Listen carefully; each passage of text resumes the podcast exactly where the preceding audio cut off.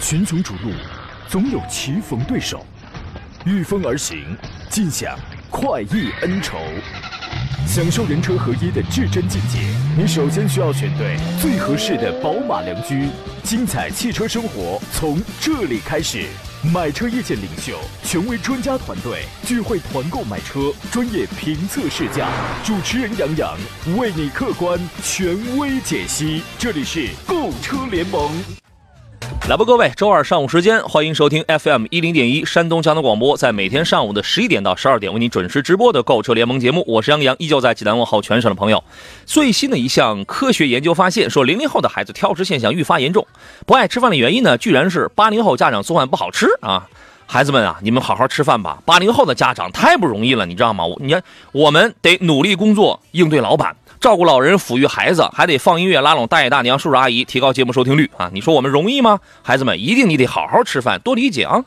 今天节目呢，我们依然关注一下选车买车问题，对比选车啊，还有这个新车分析，包括啊，如果你有买车需要的，此刻节目热线已经开通了，号码是零五三幺八二九二六零六零或零五三幺八二九二七零七零，还有各种网络互动方式，您可以在山东交通广播的微信公众号里，在。视频直播间里给我来进行留言，也可以在抖音直播当中来找到杨洋侃车，微信公众号里面也可以找到杨洋侃车，而而且还可以通过它加入到我的车友群当中来。今天我们的有奖互动话题呢，叫做你们家当初买车，谁最终拍的板儿？这个话题太八卦了，是吧？太无聊了啊！你们家当初买车谁最终拍的板啊？您可以打热线参与，也可以发微信参与啊！四份奖品，三位听众可以获得江小红辣椒酱，还有一位朋友可以获得神采竟然汽油添加剂一个汽车养护用品。有请今天座上宾，来自济南银座汽车的田道贤、田不光老师。你好，田老师。你好，杨老师。大家上午好。你们家买车是你跪的板儿？呃，没有，我们家买车当时是第一台车是我们家丈母娘拍的板啊，那就是你跪的嘛。他拍的你，他拍的他老人家拍的你贵的嘛，是吧？没有，我我当时只是起到一个，呃，看车人的作用吧。最后买什么车还是人家决定的。对，当时呢，这个田老师也非常有气度啊，气宇轩昂。你别看是 丈母娘拍的板，他一点儿这都不落下风。丈母娘这个说完了之后，他就他就说了一个字儿，渣，错不了吧？这个错不了啊，没错啊，一个意思。你快，你同一个问题，你问我。我不问你，你问我，快快快，配合一下。那好嘞，节约时间，待会儿我得放音乐。买车是谁拍的板？哎，我们家不买车不拍板，真好。这个咱们先说一下本周要上市的几个新车啊，然后来回复来解答各位的问题。首先，想花四万块钱来买一个电动车代步的朋友啊，你可以关注一下这个，因为这个车它就不分什么中年朋友还是青年朋友了。呃，四万三千八起，奔奔的 e star 又出了一个新配置，叫做国民版。新车，这是九月三号，它叫新乙版，国民版下边又有一个新乙版正上市了。新车推出了有两种电池，一个是三元锂电池，一个是磷酸铁锂电池。之前节目当中我跟大家详细讲过两个电池的区别啊，包括各自的长板跟短板都在哪，对吧？一共是七款车，四点三八万到四点四七九九万。呃，田老师，你还记得原来就有的车就上市的时候非要标一个四点九九九九九九万啊，累不累？你五万块钱不好吗？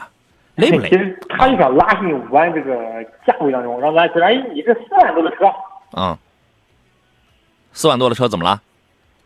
很多人觉得四万多的车就便宜嘛，你五万多、四万多这是两个价位嘛。嗨，不差那什么四点九九九就不差那百八十块钱了啊。对。呃，然后呢，如果你是四三八呀，然后你能买到的是磷酸铁锂电池版的。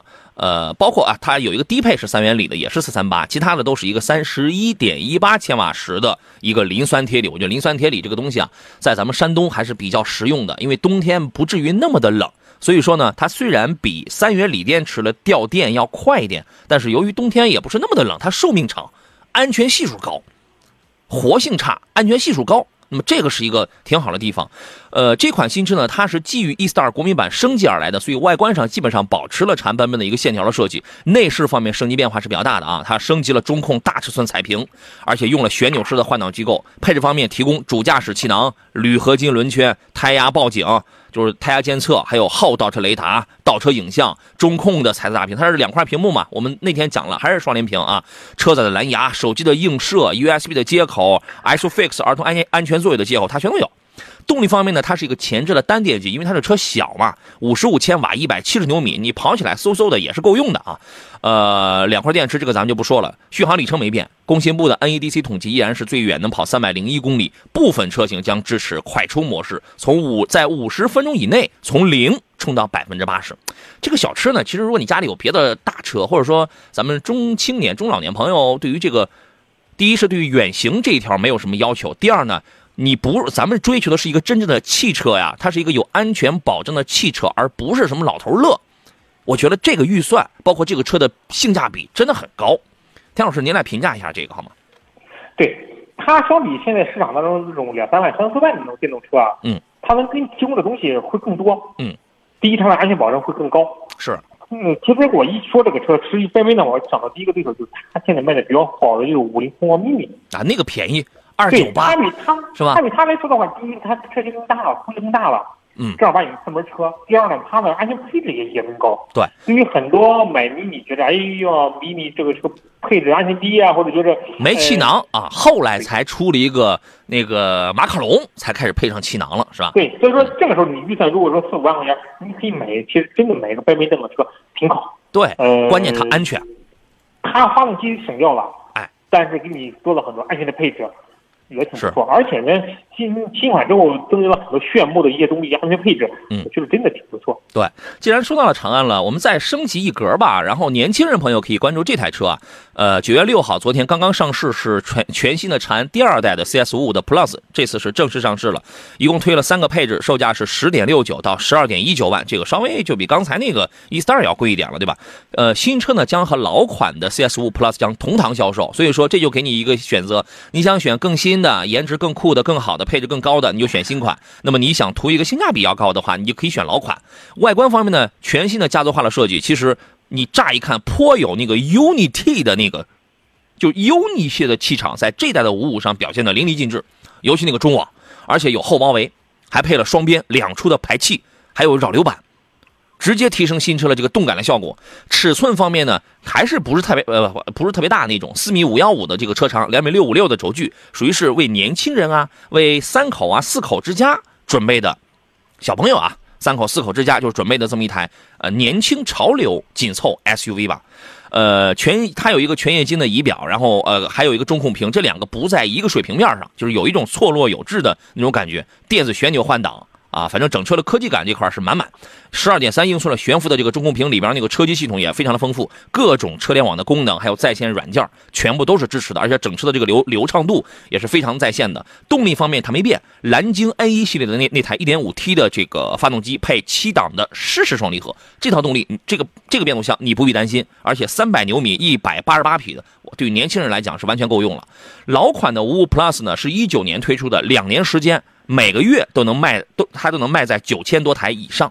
这对于一个紧凑级 SUV 来讲的话，这个成绩算是非常不错了。那么新款的车型，第二代车型，它无论是从外观的设计、内饰的配置啊、空间也稍有提升，还有这个动力换蓝鲸 N1 的 1.5T 300牛米了，都有着不同程度的升级啊，竞争力这是提高的。那么同堂销售的话啊，你愿意买新款，你多掏点钱；你愿意买老款，然后你就少花点钱。我觉得这个都是给消费者多了一种选择。您对于这个车是什么评价呢，田老师？呃，应该说它的出现，Plus 的出现改改款之后啊，应该说整个说丰富了它的产品线，嗯，就让大家你兜里多少钱，你对应什么价位的车，嗯，让大家选择的余地更大了，也就是说让它让长安的能够留住更多的用户，包括就是因为现在大家都知道，车的设计是越来越潮流化，越来越年轻化，越来越科技化，嗯，它这么一改款之后，应该说弥补了就原来长安所有的五五当中它一些不足。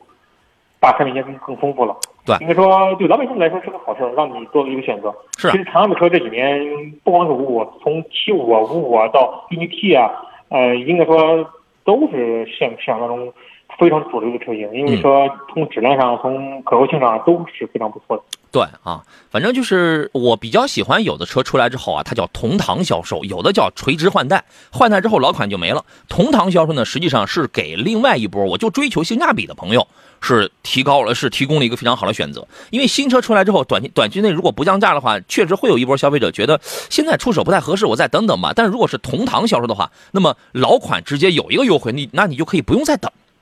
所以这个对于很多汽车企业来讲，它也是一个策略，对吗？啊，韩永玉说一个字儿咱哈，是吧？就是你们家都是你拍的板呗。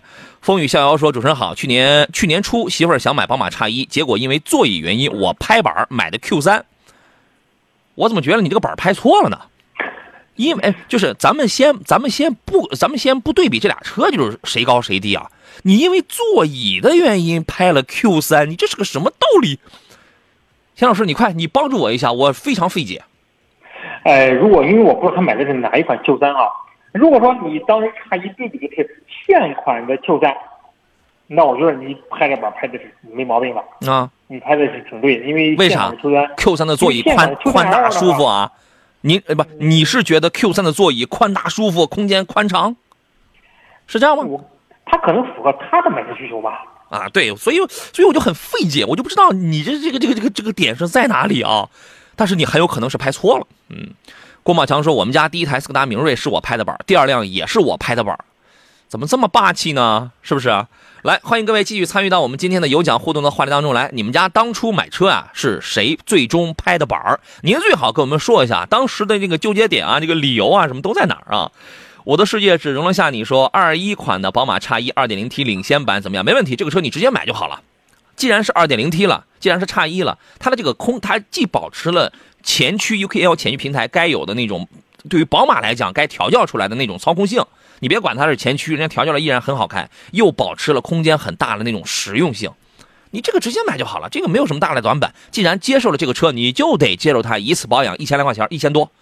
对吧？这个这都是明摆着的事儿，这个咱们就不用讲了，没什么大毛病啊。我们进入广告，稍事休息，马上回来。来，我们继续回到节目当中来啊！咱们快速说一下，本周啊还有几款新车要同时上市，CS 五五 Plus 这个咱们已经说完了。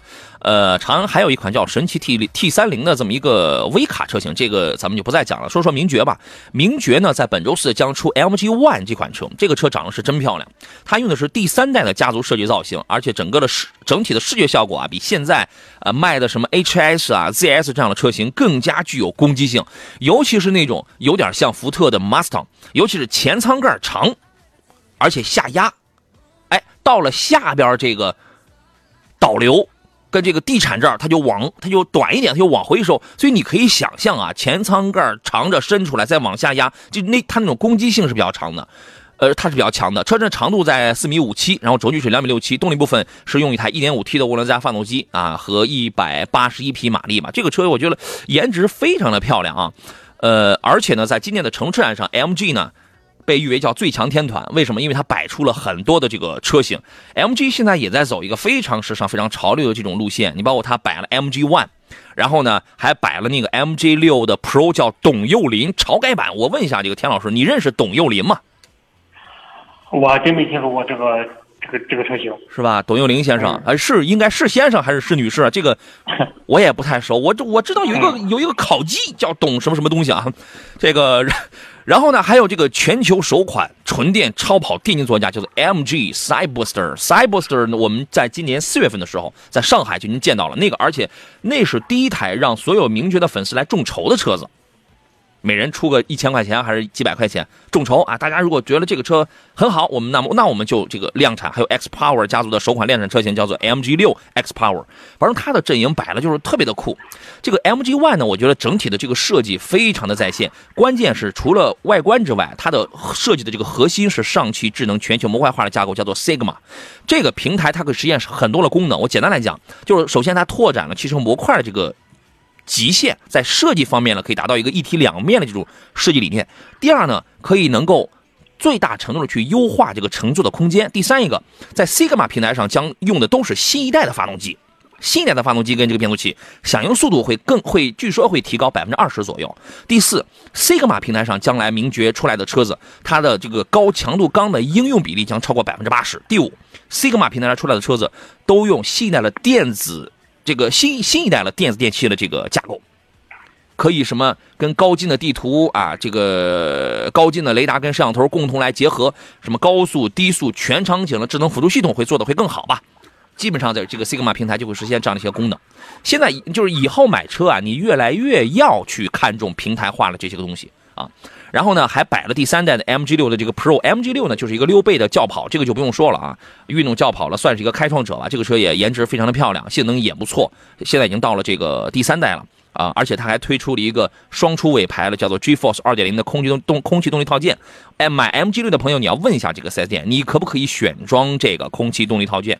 如果选的话，哇塞，那真的。太棒了！关键这个这个车上已已经用了中国新十佳发动机的那台 1.5T 的高功率的发动机，还有七档的湿式的 DCT 啊，同时还有一个更强赛道猛兽版 MG6 的 X Power，那个就一看就是个改装车。非常的酷，这个 Cyberster 呢，这个咱们就不用说了，因为它是一个纯电动的超跑，它是个纯电动超跑，呃，是行业内第一款由用户来决定是否量产的这个跑车。各位也可以去搜一下它的这个图片，非常漂亮啊。这是 MG 啊，还有在本周四呢会出五菱的星辰，这是挂五菱银标的一台 SUV 产品，一个紧凑级的 SUV，车长在四米六，不大到四米六，四米五九，轴距是两米七五。啊，还是一点五 T 的，我估计肯定还得用这个 CVT 的变速器嘛。田老师，您预测一下啊？呃，本周亮相，第三季度上市，您觉得大概卖多少钱比较合理啊？这个？呃，其实我们看五菱这个车的话，具体多少钱的话，你要看它那个车产品线是它是什么样的。嗯。包括银标车型它的定位是就是那个是怎么样的？其实，嗯，通过现在的五菱整个产银标车系的整个产品线来看的话，我觉得这个车。他们定位的话，应该我觉得应该在八万多到九万块钱左右吧，应该在八九万起步。对，因为五菱的车向来定价会便宜。对，它肯定不可能定在十万以上，它定价应该就七万九万九或者八万多一点这么一个价格进行入市，应该这是有非常有可能的。入市的价格，我觉得八万多到十一万多吧，就八到十二万这么一个区间，还算是比较合理啊。呃，我们有朋友问的是咱们嘉许嘉义啊。有啊，我们有朋友问的是这个昂科威 S 探岳三八零选哪一个啊？对你成功的避开了探岳的三三零了是吧？讲做工的话，讲内饰的做工品质的话，是昂科威 S 确实要更好一些。它无非昂昂科威 S 这个无非就是空间啊，这个稍微小一点啊。其实我觉得你有你有买探岳三八零那个钱呢，你为什么不看个什么昂科威 Plus 这样的车呢？配置更高，舒适性更强，你没看过是吧？你看一看去啊。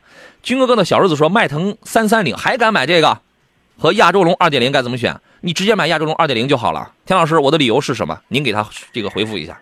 嗯，先不说迈腾前段时间面临的一些问题啊，包括就是这种受到这种这种传感器各类各类的问题先不说，就现在迈腾不好，对你不好提车，现在是没有车了。嗯，这是一个很大的问题啊。现在受心理影响，它影响是比较大的。所以现在，而且现在它价格涨幅是比比较多的。我跟你讲，我的听众。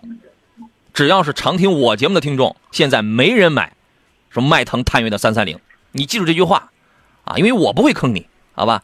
呃，说一个留言啊，然后咱们要干一件事情啊。静动接风云说家里买车是十二年的事儿，不是是一二年的事儿是吧？我拍了板，媳妇儿不懂车，哎，这个以后千万不能说这样的话呀。现在这个人女同志也越来越懂，越来越懂。你比如说，待会儿我给大家介绍一位，我坐就是这个坐在我旁边的这位女同志，她人生有二懂：第一懂车，第二懂月饼啊。这个她说媳妇儿不懂车，她说要买大众的啊，但是之前岳父家里已经有两台大众的了，对吧？这从小就根深蒂固的印象了啊，实在不想重复了。考虑到有玩，就买了个 B 车，买的是现代的索纳塔，媳妇儿还算满意啊。得嘞。欢迎各位稍后的时间继续参与到我们今天的这个有奖互动的话题当中来，叫做你们家当初买车是到底是谁拍的板儿？欢迎跟我们来讲述一下你们家的这个欢乐的故事啊！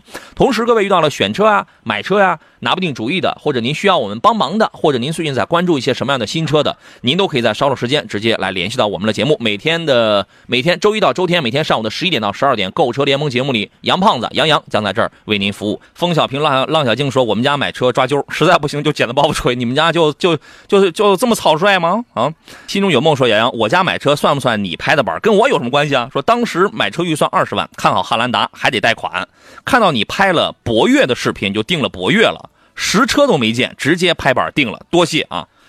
好家伙，你这个也算是我参与了是吧？得嘞啊，这个是吧？你要是去贷款，这个就没有必要了。您还咱还不如把钱那个留着吃个炸鸡是吧？这个多好。咱们休息一下，待会儿见。群雄逐鹿，总有棋逢对手。御风而行，尽享快意恩仇。享受人车合一的至臻境界，你首先需要选对最合适的宝马良驹。精彩汽车生活从这里开始。买车意见领袖，权威专家团队聚会团购买车，专业评测试驾。主持人杨洋为你客观权威解析。这里是购车联盟。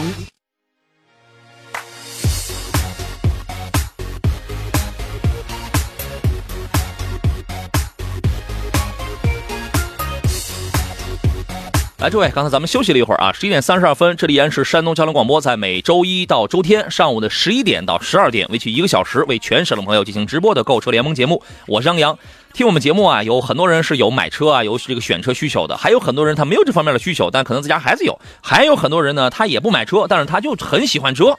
很喜欢跟我们来聊一聊，我觉得这个都没问题啊。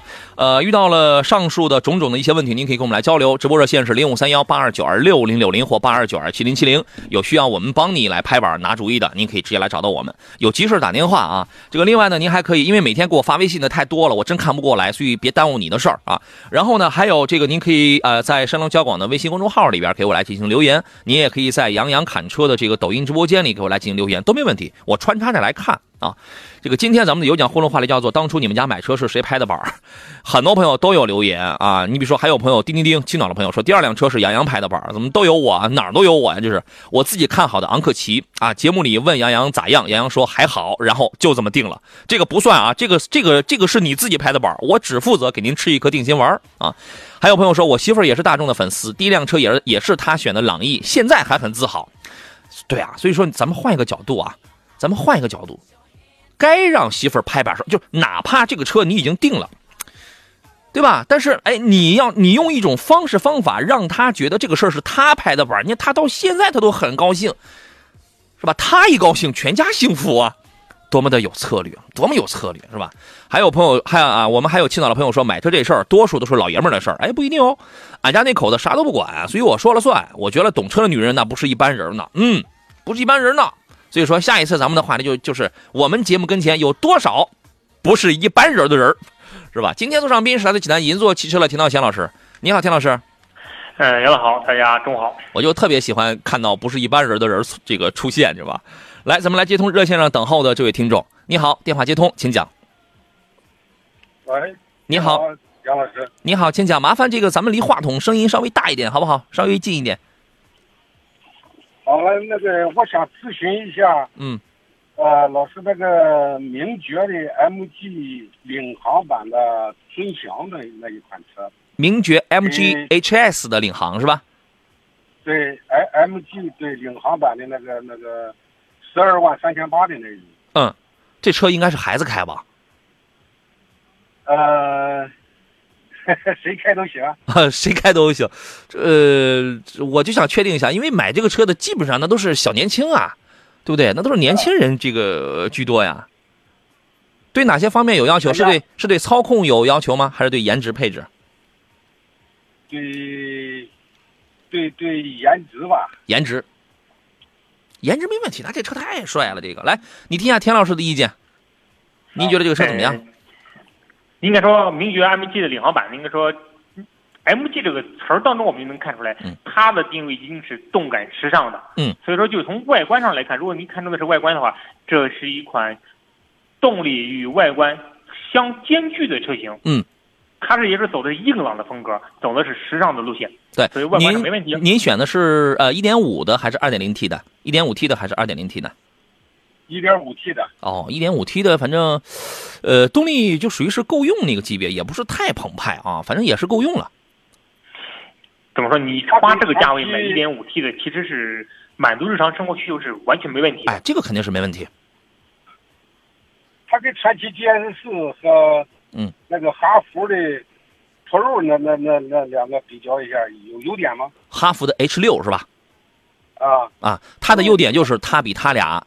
虽然我卖的不如他俩，但我比他俩都帅，都漂亮。对，这是这个这个这个就是优点啊，真的，这个就是优点。嗯，他卖的确实不如那俩。它的油耗呢？安全性？呃，首先油耗相差不大，因为呃这车呢都是配双离合的变速箱，然后 1.5T 的排量。正常你在市区来开的话，您您是哪个城市的？东营。啊，东营堵车不厉害，东营这个我就去过很多次，是吧？这个呃马路也很宽阔啊，在这种情况下，它的综合油耗也就是能在八个油左右，差不多吧，田老师？差不多八九个油吧。对，综合油耗也就八个多油。你要是堵车比较厉害的话，就是九到十个油之间。一点五 T 的车子，啊，哎它比传祺 GS 四的那个四连版有优点吗？就是漂亮啊，帅啊。它比那个更加的运动，更加的时尚。因为传祺 GS 四呢，它走的还是居家舒适的那种路线，它不是一台就是很运有运动风格了那样的一个一个一个车子。嗯，安全性呢？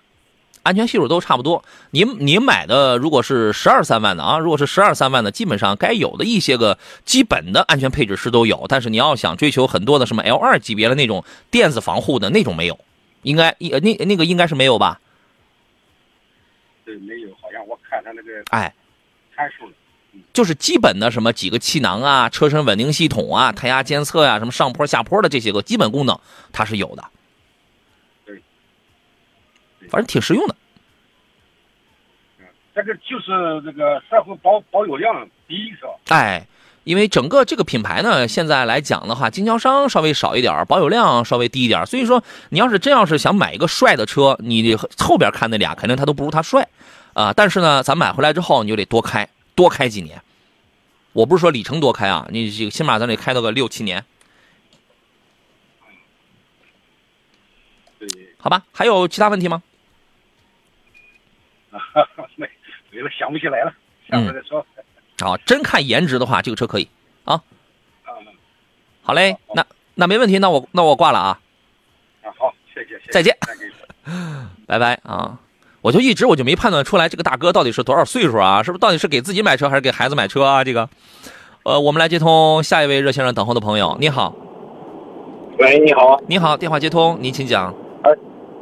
嗯，你好，我想咨询一下奥迪 A 八的五零嗯，A 八的五零是干什么用？是商务用商务用，平时代步用。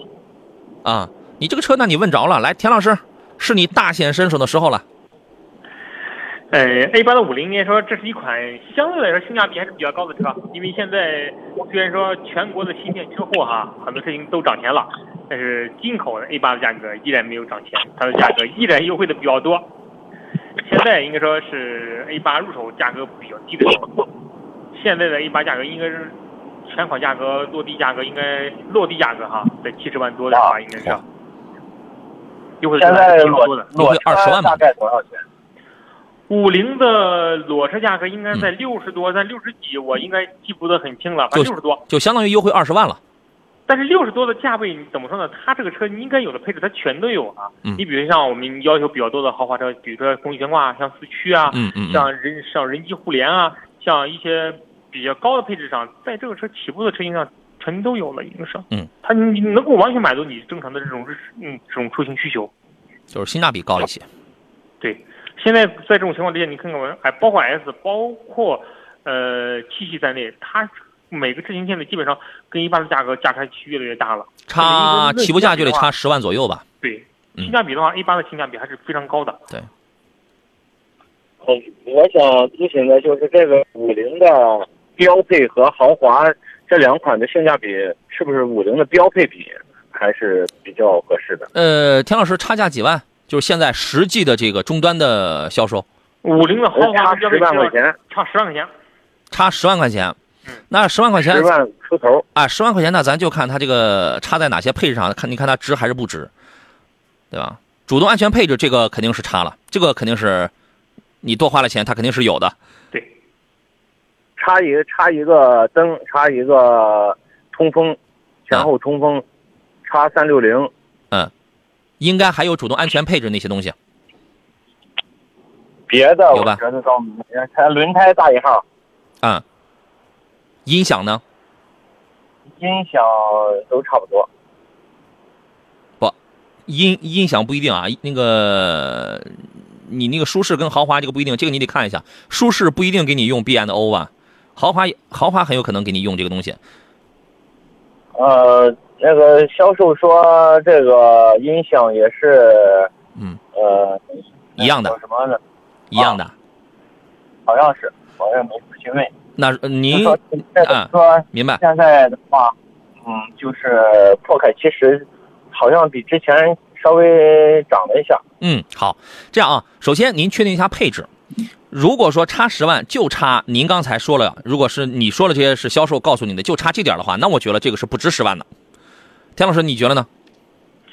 呃，其实怎么说呢哈，A 八这个车型，因为我接触它这相对比较多，呃，它的标配的卖的确实不如豪华型卖的高。哎，它的还是豪华选的豪华的客户是比较多的。嗯，因为升级到这个级位这个级别之后，它对于很多客户对于舒适性的体验要求会它要求很高。高，对，对，所以说他就会不会更在意你这十万块钱，他会更更在意这个车的整体的体验，特别舒适感的体验，嗯因为豪华型的舒适感体验会更更强一些。嗯，所以说从销量来讲呢，豪华比你看的标配的舒适型配置更，呃，是卖的会更好一点。嗯，所以就看啊，你对于豪华版的那些个配置，您感不感冒？你要是不感冒的话，舒适版绝对够用，性价比绝对高。但是如果你想进一步提高的话，它那些配置呢，然后您就要自己个盘算一下，值不值十万，或者我足不足够吸引我嘛，对吧？它它可以选配有的。嗯，对，因为奥迪就是给你充足的这个选配的空间，什么后排的液晶屏，什么第二排座椅也可以选通风、选按摩，它给你充分的这个选配的地方，对吧？你加着加着就上去了。哎，如果说你准你真准备拿一个舒适版，你还想去选配的话，你就你就真不如算算直接买豪华版了，哦，因为你一旦选配上去的话。你选的可能还是豪华版的那些个配置，但价钱价钱已经很接近了，那你为什么不买个原装的呢？您能理解吗？对吧？是吧？嗯。喂喂喂，信号不好了，信号不好了。呃，咱还有其他要聊的吗？来，好了，那就当你聊完了啊，再见。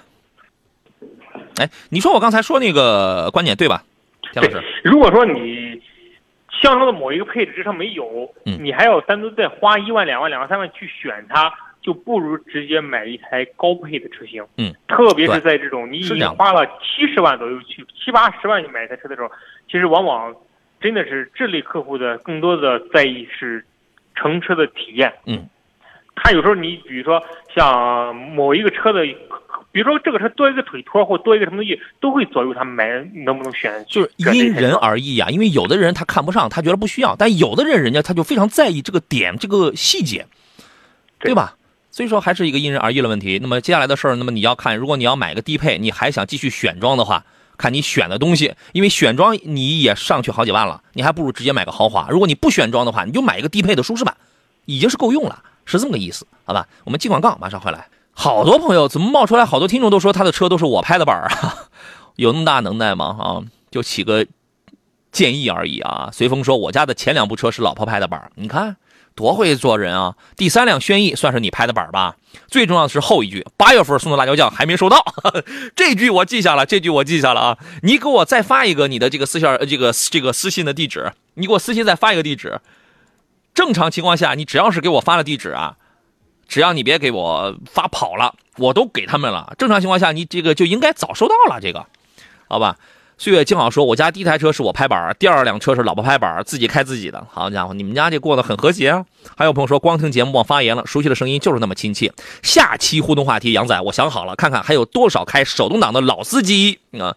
可以啊，明天咱们就搞一搞这个话题，好吧？大家酝酿一下。您给我们实打实的来讲一讲，我们看看现在还有多少开手挡的老司机啊！来，继续请回田老师。你好，田老师。杨总好，大家中午好。刚才那个 A 八的事儿，咱们就说完了啊，这个咱们就不再赘言了。我们来看大家的这些个问题吧。呃啊，大家留言太多了，我得挑着来看。腾问的是杨哥，星途凌云 400T 这个车怎么样？400T 的星途等于是星途 TXL 的一个升级版车型。第一，颜值升级了，配置升级了；第三，动力升级了。新出的这个 400T 2.0T 的动力明显400 400牛米已经要更好了。这个车呢是当时我记得印象当中售价是十四十五万是吧？裸车价。十十四十五左右起，大大概是怎么样？好像是到顶配是到十七万左右。这个车呢，质量我觉得我倒并不担心啊。因为星途旗下除了揽月之外，其他车我我都开过，质量挺好的，做工啊也很厚道，配置用料非常好，比普通的奇瑞，因为它属于是奇瑞这个品牌旗下的高端高端序列，相当于是领克至于吉利，就这么个意思，有你至于长安，对吧？呃，细节方面还是有待提高的啊。什么星途凌云这个实车我还我还没有见到，但是目前来讲，这个售价我建议你你再等一等，能优惠那肯定是更好了，对吧？田老师您给个意见。呃，如果说这车刚刚上市哈，那我其实真是建议这这类车型你可以等一等，先别着急是吧？？对，因为在这个价位当中，它的竞争的优势有，嗯，但相对来说还是很压力还是很大的。嗯这种情况之下，它会有各种各样的政策在里面，嗯，所以说你可以真的可以等一等，要是优惠的幅度还会不小。哎，你等等，好吧？呃，这是勇敢的心说，你好，杨，麻烦介绍一下楼兰这款车吧，优缺点值得购买，如果买哪一款比较合适？楼兰这个车呢，目前来看啊，已经比较老了。嗯，因为市场上的声音也比较的小，而且这个车型已出来有几年了呀？我记得我我试驾2.5的混动楼兰的时候，我还是一个晚上，晚上在一个场地当中去这个试驾，灯火通明，那个事儿给我留下非常深刻印象，好多年了。这个车目前我们嗯可以去买它了，唯一的一个理由就是说，第一，你需要的是一台大五座，你不需要七座，因为它没有。第二呢，你对动力、对配置要求不高，你要的是经济平顺，因为它2.5升配 CVT，它没有什么很强的这个动力感受。第三一个，你你通过你的比较，你觉得它既经济，同时又比其他的一些个五座车型价位又要便宜，使用又经济。把这三点集合了，这个这个可以买。但是如果你如果你看中的是什么保值，这个车不这个车不行；销量这个车也不行，因为已经很老了，对吧？动力这个车也没什么推背感。这个就是它的优点跟缺点。只要你能对得上号，对得上你的需求，那你可以买；如果对不上你的需求，那这个车你就不要买。田老师，你的观点是啥？其实我的观点就是，现在我不建议去买楼兰，嗯，你直接不建议了啊？